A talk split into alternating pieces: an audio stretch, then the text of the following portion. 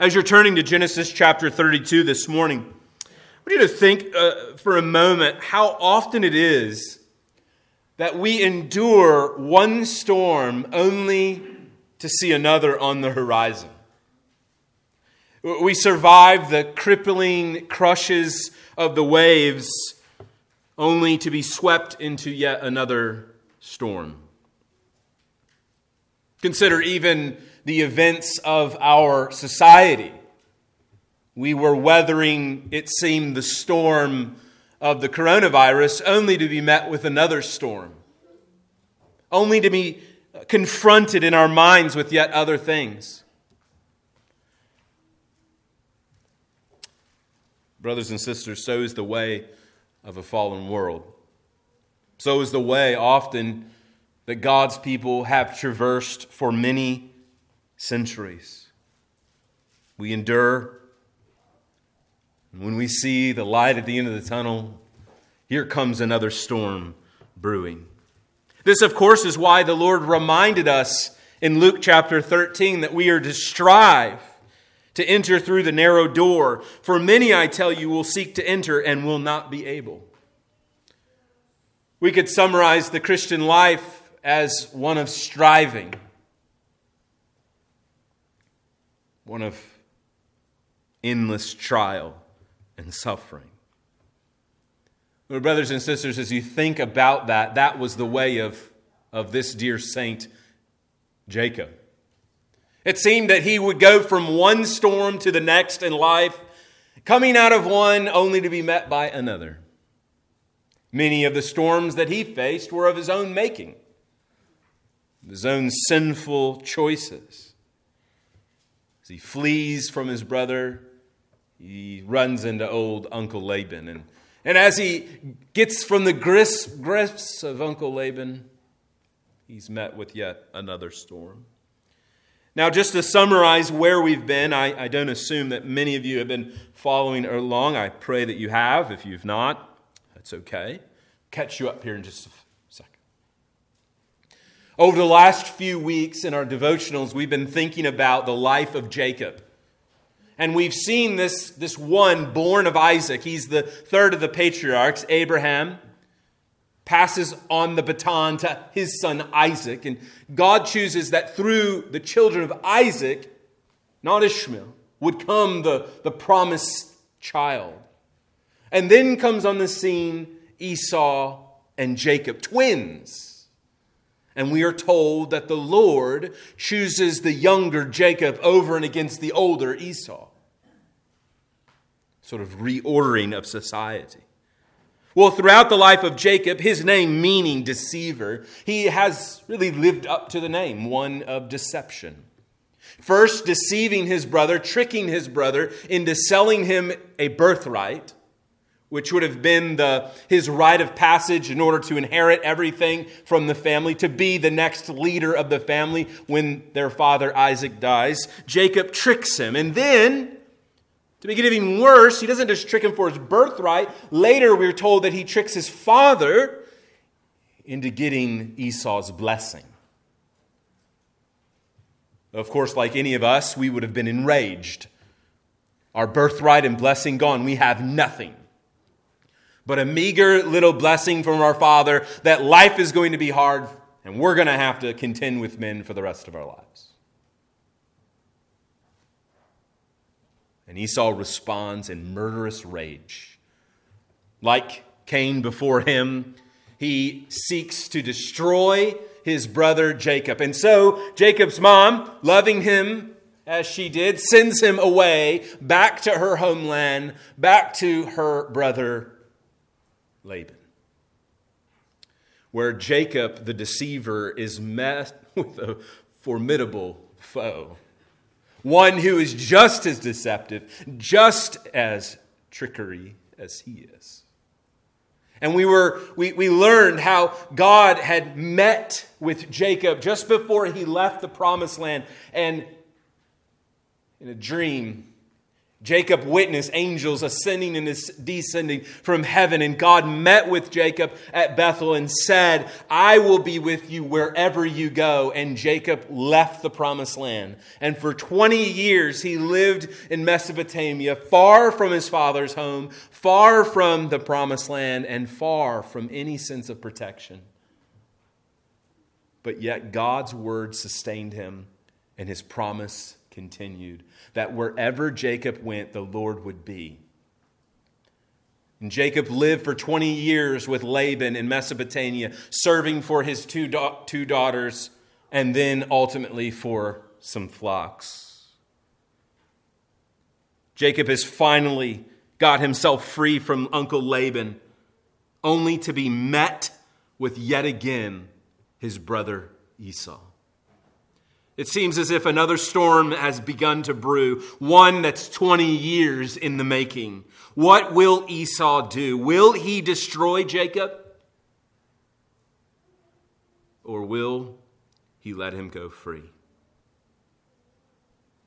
Well, as Jacob left the promised land and met God, so as Jacob returns to the promised land, he meets God.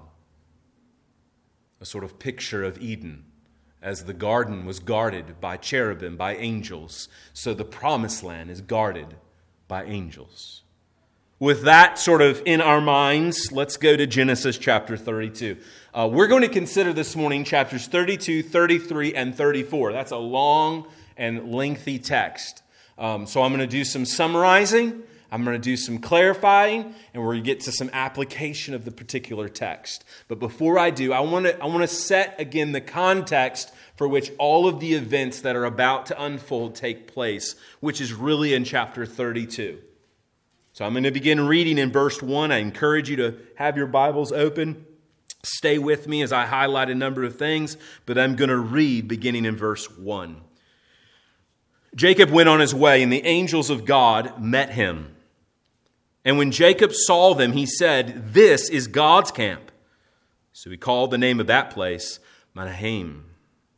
Jacob sent messengers before him to Esau his brother in the land of Seir, the country of Edom, instructing them, Thus you shall say to my lord Esau, Thus says your servant Jacob, I have sojourned with Laban and stayed until now. I have oxen, donkeys, flocks, male servants, and female servants. I have sent to tell my Lord, in order that I may find favor in your sight. And the messengers returned to Jacob, saying, We came to your brother Esau, and he is coming to meet you, and there are 400 men with him. Then Jacob was greatly afraid and distressed. He divided the people who were with him and the flocks and herds and camels into two camps, thinking, If Esau comes to the one camp and attacks it, then the camp that is left will escape. And Jacob said, O God of my father Abraham and God of my father Isaac, O Lord, who said to me, Return to your country and to your kindred, that I may do you good. I am not worthy of the least of all the deeds of steadfast love and all the faithfulness that you have shown to your servant. For with only my staff I crossed this Jordan, and now I have become two camps. Please deliver me from the hand of my brother, from the hand of Esau, for I fear him, that he may come and attack me, the mothers with the children. But you said, I will surely do you good and make your offspring as the sand of the sea, which cannot be numbered for the multitude.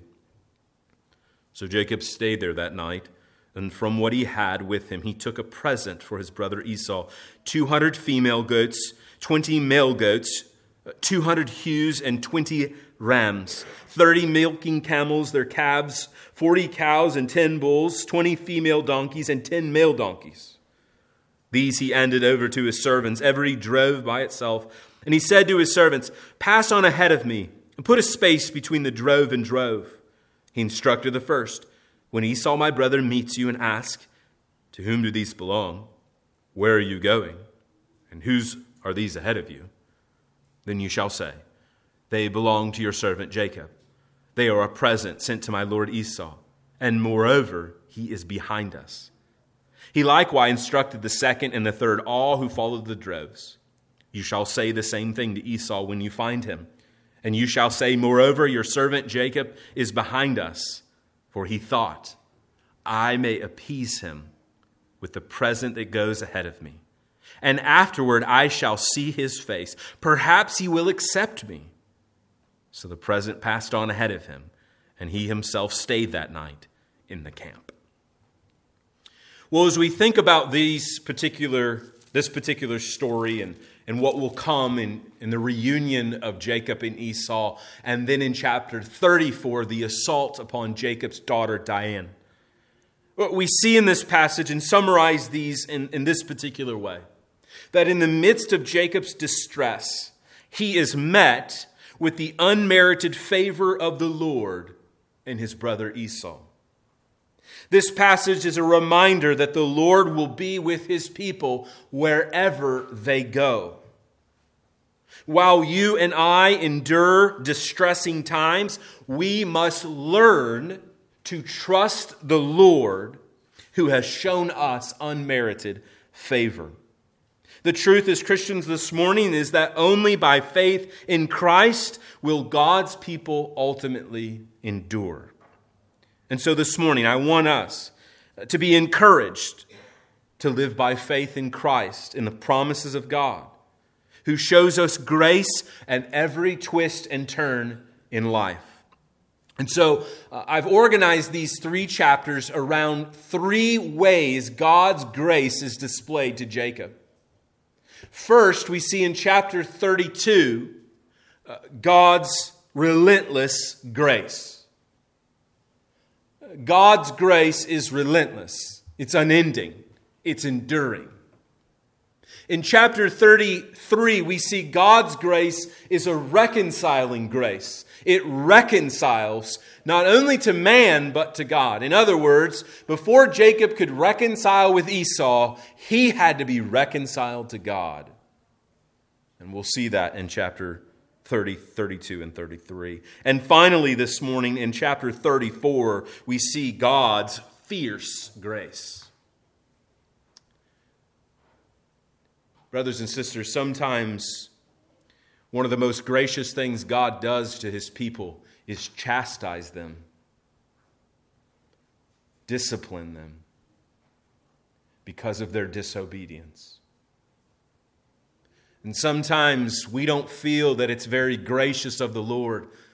But what Jacob is going to learn when he wrestles with God is that sometimes the nation of Israel will feel as if God is striving against them rather than for them.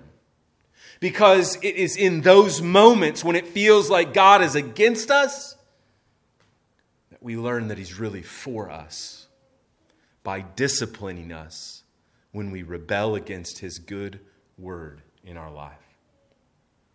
Well, these are the three graces we want to consider this morning. First, in chapter 32, relentless grace. We see a relentless grace of God. Now, again, as you read, you saw Jacob's distress. He is obviously uh, rightly afraid of his brother Esau. Esau's a big, hairy dude, he's a hunter, he's the man's man. And he's coming not just by himself but with 400 men. You'll be reminded many, many weeks ago when we studied Abraham and when he went out to defeat the kings in the valley, the, the valley kings, he took with him only about 300 guys. Jacob is being confronted by Esau's militia. A formidable army is coming against him, and Jacob knows that he is no match to his brother Esau. Now, as I said, one of the things that God is doing is demonstrating his relentless grace towards Jacob by setting up the entire scene. We're told in verses 1 through 2 that as Jacob begins to return to the promised land, he sees something. He sees a vision. As he looks out upon the horizon, he sees another camp, another encampment, another group of people gathered. And look there in verses 1 and 2 who it is. It's the Lord's camp. He, he sees an encampment of angels uh, reminding Jacob that he's with him, that he will not abandon him, that he is going to see him safely home. Again, Jacob uh, is a uh, is living a nomadic life. He's traveling with this huge herd of not only animals, but people back to the promised land, a journey that would have taken well over 40 days to complete. God is reminding Jacob that he is with him wherever he goes. But as you'll see, Jacob is still Jacob. Frankly, there's not much commendable about Jacob. If you will read in one sitting the entire life of Jacob as revealed in Genesis, you will conclude one thing this guy is a loser. He has some serious issues with himself and with his God. He is not someone characteristically that one would want to emulate. God meets him with an encampment of angels, and what does Jacob immediately do? Goes back to scheming his old ways. God had just delivered him from Laban, from the mighty hand of Laban's army that came out and overtook him. And God sets him free. They've just had that little exchange where Laban says, You better not cross this line. And Jacob says, Dude, I don't want to cross that line. I'm going home. And God, in his relentless grace, reveals himself to Jacob and says, Look, I am encamped here. I got two, you, two camps here. And throughout chapter 32, Jacob alludes to this two encampment. He continues to repeat the fact that there's two camps. Here's the point Jacob is so prosperous because of God's blessing in his life that he has so many people, he can have two camps. But yet, Jacob is fearful and without faith. Jacob resorts to his scheming ways rather than trusting the sovereign God he prays to. And you might have read that and heard Jacob's prayer and thought, wow, man, Jacob, that's some deep theology you have there. But the reality is, is that his actions don't match his words if he really believed that God was for him, why all of the schemes that he's coming up with, like dividing his family into two camps and sending this sort of uh, droves of animals to somehow appease his brother's wrath? If he really believed God was in control, why does he resort to such scheming? And this is why God confronts him in the darkness. I mean, Jacob is so afraid that he does some of the dumbest things in this chapter, like trying to cross the Jabbok in the middle of the night. This is what he does in chapter 32, verses, uh, verse 22. That same night, after he sent the sort of peace offering down the road to his brother, uh, this is what he does. He takes his family, his two wives, which obviously is problematic as it is, his two female servants, problematic as it is, and his 11 children, or 11 sons. Uh, this is setting up, by the way, just hinting here, setting up chapter 34, uh, indicating that he doesn't care too much about his daughter, and crosses the ford of Jabbok. In other words, he is in the middle of pitch black, right? Well, you and I are used to having lights and we can see things. Even though it's dark out, it's really not dark out, right? The city lights shine. He is in the middle of the dark, crossing a rapid river. This demonstrates uh, his lack of, of faith in God.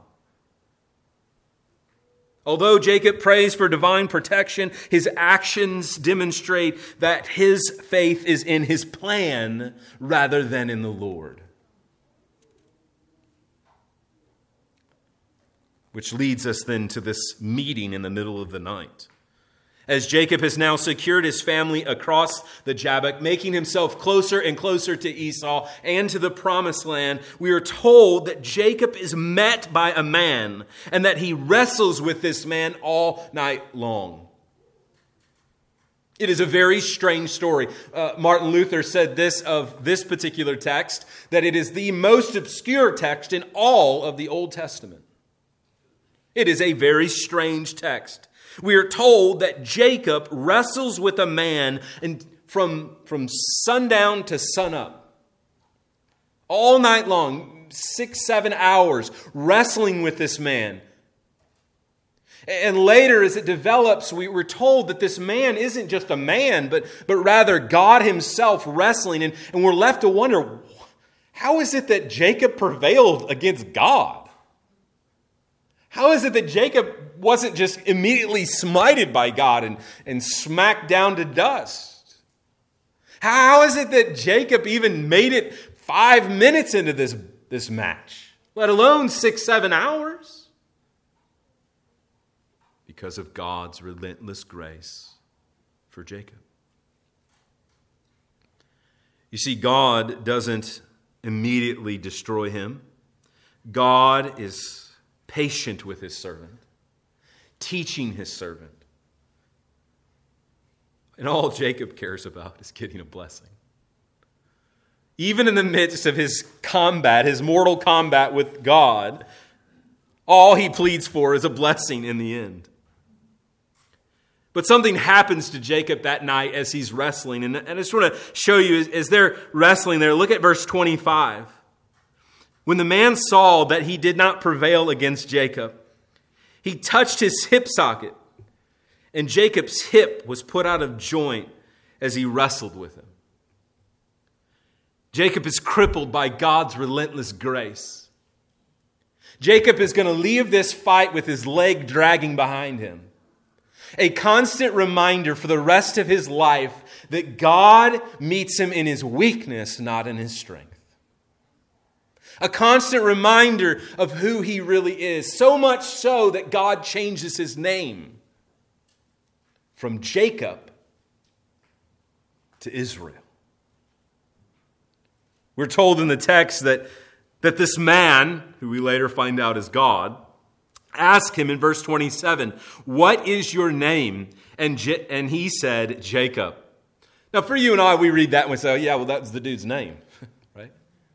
But to a Hebrew listener, it would have said, What's your name? My name's Deceiver. My name is Dishonest. My name is Thief. I stole my brother's stuff. I deceived my father. I tricked my uncle. I'm a deceiver. That's who I am. But God, in His relentless grace, meets him in that moment and changes his name to Israel, which means really a, a twofold. It means not only that Jacob strives with God, but that God fights for him. And friend, if you've ever taken the, the occasion to read your Old Testament, that is the story of the nation of Israel. Not only that they strive with God, that is, they fight with God and His promises and His word and His commandment, but that God, in His relentless grace for them, fights for them even when it is unmerited.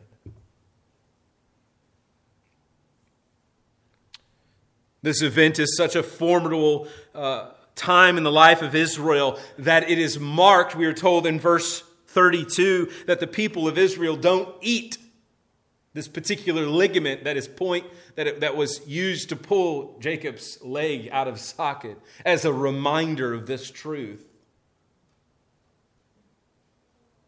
That Jacob, Israel wrestles with God, but yet survives. And friend, this is so true of us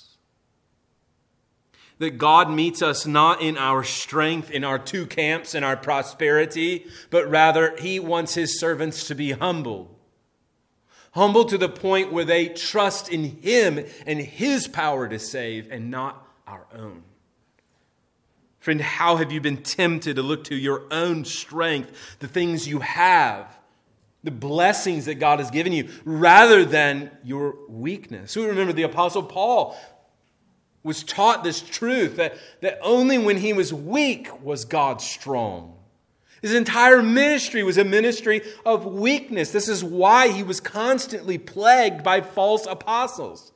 Uh, why we read from 2 Corinthians chapter 5 the need for a ministry of reconciliation. Because in the eyes of the Corinthians, Paul was weak. He wasn't very good at preaching, he wasn't very good at speaking. His appearance was one of weakness rather than strength. And how does he conclude 2 Corinthians? But but but God's grace is sufficient. For when I'm weak, then he is strong. See, he was teaching the church in Corinth to embrace their weakness. And, brothers and sisters, God, in his relentless grace, reminds us of our weakness every day by making us powerless so that we would rely on his power and not our own. In our text this morning, that before Jacob could meet Esau, he first had to meet with God. The Lord revealed his relentless grace to him. And so it is with us. With a new limp and a new name, he's prepared to meet the Lord's reconciling grace. And this is the truth we see in chapter 33. While we don't have time to look at all of that, we or to really read it this morning. Chapter 33 is really uh, the reconciliation of two brothers and the revelation that Jacob, well, he needs to have another meeting with God before he really becomes Israel. The story unfolds in chapter 33 that as soon as the day had broken and he sees the face of God, he also sees the face of his brother. He, see, he sees Esau coming in the distance in chapter 33, and he sees the 400 men coming with him. And so, in a moment of panic, he divides his family up he puts the least in the front and the, the best in the back. He lines up his family members to go before his brother Esau, bowing as he goes. We are told seven times uh, Jacob bows. Again, he, he, it's a picture of servitude, it's a, it's a picture of humility. He knows that his brother is going to kill him. At least that's what he thinks. Look here in verse 4. As Esau comes with his 400 men, Jacob there, helpless with his wives and children, no army to back him up, no protection. He's isolated and separated himself from his, from his servants. It's just him and his family who've crossed the Jabbok. Verse 4. But Esau ran to meet him and embraced him and fell on his neck and kissed him, and they wept. What Jacob thought he was coming to meet was his brother's rage, but rather what he received was his brother's forgiveness. Friends, Esau had been tricked by Jacob. Outright tricked. The guy was just hungry. He just wanted a bowl of soup, and, and Jacob got him to, to sell him his birthright. Esau was no honest guy. Esau was no, uh, uh, no saint himself. Jacob had stolen his, not only his birthright, but his blessing, his inheritance. Jacob had robbed him of everything, and all Esau got was a pat on the back and an attaboy from his dad, Isaac. But what Jacob receives is the unmerited favor of his brother. So much so that, that Jacob, in reflecting on this, says, says this to his brother. Look there in verse 10. 10. Jacob said, No, please, if I have found favor in your sight, then accept my present from my hand, for I have seen your face, which is like seeing the face of God, and you accepted me. Friend, I hope you do not miss the truth of this wonderful passage that what Jacob deserves, he doesn't get that God meets him in his brother's unmerited favor and love. That so much so that when he's reconciled to his brother, he's like, No, I've seen God. So it is in our own lives. This particular story influenced our Savior. When Jesus told the story in the parable of the prodigal son, he almost verbatim quoted chapter 33, verse 4. We remember the prodigal son when he went and he squandered his wealth and the blessing of his father and he returned home. What did his father do? Did he chastise him? Did he question him? Did he say, You owe me all of that back? No, he ran and met him and embraced him and fell on his neck. So is the reconciling grace of God. You know, if you back up for just a moment and you think, Jacob's actions in chapter 32 had a goal in mind. In chapter 2, 32 and verse 20, Jacob says, I may appease him with a present that goes ahead of me, and after that I shall see his face, and perhaps he will accept me. All the words Jacob uses in his thinking are displayed in this chapter and worked out in an entirely different way. See, he thought he could buy his brother's forgiveness. He thought he could buy his brother's grace. But reconciling grace is, is free grace. It's a relentless grace. And it's a grace that we're told mirrors our Heavenly Father's grace. For in Jesus Christ, we are graciously accepted, not because we merit it, but because of the meritorious work of Jesus Christ our Lord. Friend, how often are you like Jacob, seeking to appease God by your presents rather than through Jesus Christ?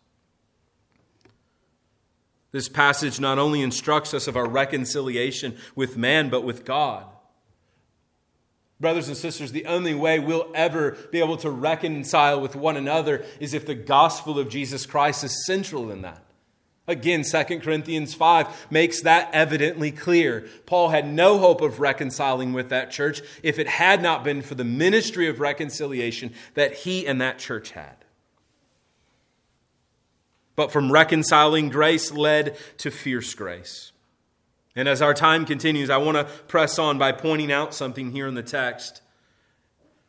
The brothers have reconciled, but Jacob hasn't changed much. While he's met with the unmerited favor of his brother, Jacob still doesn't trust him. Jacob's brother Esau says, Hey, let's go back to Seir. Seir is on the other side of the promised land in Edom. Jacob's destination is the promised land, particularly Bethel. So, with that in mind, Jacob was told by God, Get your rear end back to Bethel. And so Jacob here sort of half obeys this and half obeys his brother. He convinces his brother, "No, I don't want to travel with you. You all go you go on to Edom. I'll meet you there." That's a lie. He never ever goes to Edom. In fact, we don't ever hear of Esau again until the death of their, death of their father Isaac. Jacob has no intentions of following his brother to Edom. More than that, he, as the text makes clear, never even makes it to Bethel like he's supposed to be. Jacob is in the wrong place, and that wrong place is going to lead to devastating consequences for his family. From the midst of this relentless grace of God and the wonderful, glorious, reconciling grace with him and his brother, we see Jacob continues to half obey God. He sort of falls back into his own scheming plans. We're, we're told in verses 12 on through verse 20 that Jacob kind of lingers, meanders through the wilderness here on his way back to Bethel. He doesn't make to Bethel until chapter 35. He settles first, we are told, in Succoth. Then finally, he arrives in Shechem, which is in the promised land. So, first he settles outside the promised land, then eventually makes his way into the promised land, only to sort of get halfway to Bethel. He's 20 miles away. He, he could have made it. This again is important as you're reading this text and understanding what's going to happen in chapter 34. This half obedience, these old ways of Jacob lead to a regression rather than progression. But the truth we must have as Christians this morning is that the Lord does not abandon his servant, but confronts him with his fierce grace. He confronts him with depravity and warns him through what happens in chapter 34 to remind him of the necessity of obedience. As Hebrews chapter 12 reminds us, for the discipline of the Lord, excuse me, for the Lord disciplines the one he loves and chastises every son whom he receives. Jacob's sin leads to what happens in chapter 34. So let's consider finally, quickly, verse, verse chapter rather, 34. In chapter 34, we are told that Jacob's daughter Dinah goes out with the women of the land. Now, to be clear, this was a big no no. She shouldn't have been outside of the campment, she should not have been alone. This same phrase is used back in earlier chapters to refer to the women of the land. You'll be reminded um, that family members were, were to go and marry and intermarry with their family in Haran and not with the women of the land, not to be even associated with them, lest something bad happen and the worst happens. But you see, it's because Jacob was in the wrong place. He wasn't where God had told him to be that he put his family in danger. And we're told that Dinah goes out and is assaulted by one of the leaders' sons of the land. Shechem, the son of Hamor, the the Hivite, prince of the land, goes and assaults Dinah. And then, rather than wanting to see her cast away, his sort of heart changes and he falls madly in love with her and wants her to be, a, be his wife. And so he goes to his father and says, Dad, go get me this woman. And so his, his father goes to Jacob and tries to barter with him. And you might be wondering, why am I being so hard on Jacob? Well, it's because Moses is being hard on Jacob. Look how Jacob responds at the news that his daughter, his flesh and blood, has been assaulted by a king in Shechem. Does he respond with rage? Does he, does he respond with anger? Does he mount his servants together? Does he call up his brother Esau? What does he do? He does nothing. Look at verse 5. Now Jacob heard that he had defiled his daughter Dinah. But his sons were with, with his livestock in the field, so Jacob held his peace until they came. His family has just been attacked, and what does he do but sit on his hands? Clearly, Jacob is reverted to his own ways, and his passivity is apparent throughout the text as he is silent, and so is God. No mention of God throughout this text, no mention of a prayer to God, no, no mention of a reliance on the Lord, but rather depravity, not only among the nations, but as you will see, among God's people themselves. We are told that the son of Hamor comes and, and pleads with his father, get that get, get her for me. And, and so there's some bartering between the sons of Jacob and with the, the people of the land. And, and essentially, what happens is that Jacob's sons concoct a plan to put them at, at jeopardy so that they could attack them. They wanted to seek justice for the injustice that had been done to their sisters, to their sister, rather. The problem was is that the punishment wouldn't fit the crime. A greater injustice would be done upon the people even though an injustice had been done upon them. They convinced the men of the land to be circumcised. And, and when be, being circumcised, they waited until they were in a lot of pain and then they went and attacked. We're told, though, that all the brothers concocted the plan, but only two of the brothers exacted the punishment Simeon and Levi. Later, when Jacob blesses his sons, he tells these two particular boys, uh, he curses them rather than blesses them. Fascinatingly enough, it's through the tribe of Levi that the priest would come, the ones who would be doing all the slaughtering. and would, would constantly be covered with blood. But not the blood of innocent men and women, but the blood of lambs who would cover their sin. This passage is dripping with the depravity of man and the need of a Savior. There was clear injustice. But as Christians, as we think about injustice, we must remember that injustice cannot be meted out with more injustice, but only that which fits the crime committed. Well, as we see the story concluded as the slaughter of the Hivites occurs, in verse 30, Jacob responds with frustration. Then Jacob said to Simeon and Levi, You have brought trouble on me by making me stink to the inhabitants of the land, the Canaanites and the Perizzites. My numbers are few, and if they gather themselves against me and attack me, I shall be destroyed, both I and my household. But they said, Should they treat our sister like a prostitute? Even Jacob himself has no righteous bearing even though the punishment didn't fit the crime, at least Simeon and Levi had sense enough to know that it deserved some form of punishment.